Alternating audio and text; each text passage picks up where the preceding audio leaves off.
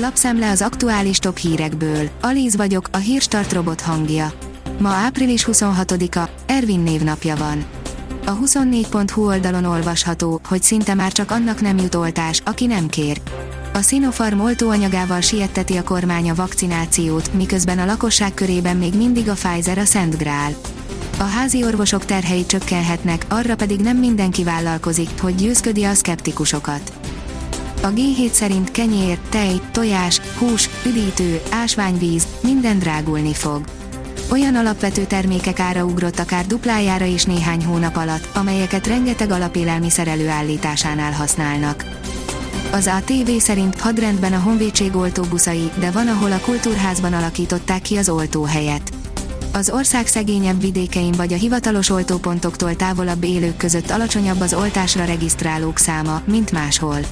Sokan nem veszik komolyan a veszélyt, vagy nem elég tájékozottak ahhoz, hogy tudják a védőoltásra való jelentkezés módját. Sok helyre a honvédség oltóbuszai mennek segíteni. A vezes szerint F1 Lökler nem kér az új szabályból.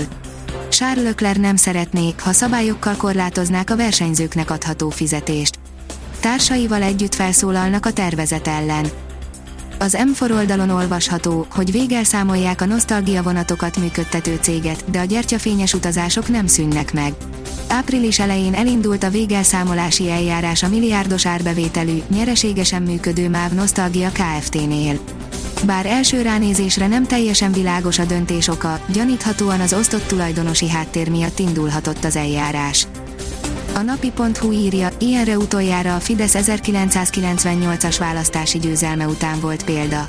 A GKI konjunktúraindexe áprilisban megközelítette a tavaly márciusi, a járvány miatti nagy zuhanása előtti szintjét, az üzleti várakozások kisé a fölé is emelkedtek, míg a lakosságiak jelentősen alatta maradtak adta hírül a GKI ZRT. A privát bankár szerint sok az amatőr, kevés a profi a hazai lélegeztetőgép beszállítók között. A kormánynak lélegeztetőgépeket értékesített két tucatnyi cégből mindössze 10 magyarországi bejegyzésű, közülük azonban csak ketten tevékenykedtek a koronavírus járvány kirobbanása előtt is az egészségügyben. A növekedés teszi fel a kérdést, mit jelentene Magyarország számára a társasági adókulcs megemelkedése, van rá esély.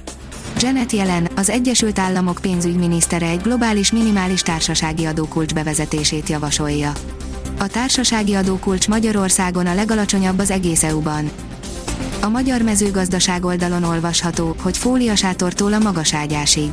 Változnak az idők, míg néhány évtizede sokan még fóliában termeltek zöldséget, amihez nyilván nagyobb földterületre volt szükség, addig manapság a magaságyás dívik, és akinek van legalább 2 négyzetméternyi földje, az már bizony termel. A 168.hu írja, a tenger mélyén találták meg az indonéz tenger alattjárót. Előzőleg, vasárnap reggel az indonéz elnök bejelentette, hogy befejezetnek nyilvánítják az indonéz hadsereg Bali szigetétől északra eltűnt tengeralattjárójának keresését. A Liner oldalon olvasható, hogy edzés közben fotózták le Mick Schumachert, nem viccel. Michael Schumacher fia valóban nem viccel, rendkívül komolyan veszi az edzéseket, a nyakkal kapcsolatosan tréningeket pláne, mint azt láthatjuk a felvételen. A kiderül írja, mutatjuk, mikor érkezik meg végre a kellemes, tavaszi idő. Szerdától jelentős enyhülés veszi kezdetét, megszűnnek az éjszakai fagyok és napközben is kellemes 20 fok körüli hőmérsékletre számíthatunk. A Hírstart friss lapszemléjét hallotta.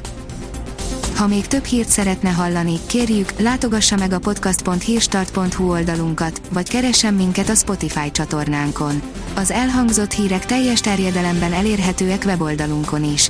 Ha weboldalunkon hallgat minket, az egyel korábbi adás lejátszása automatikusan elindul.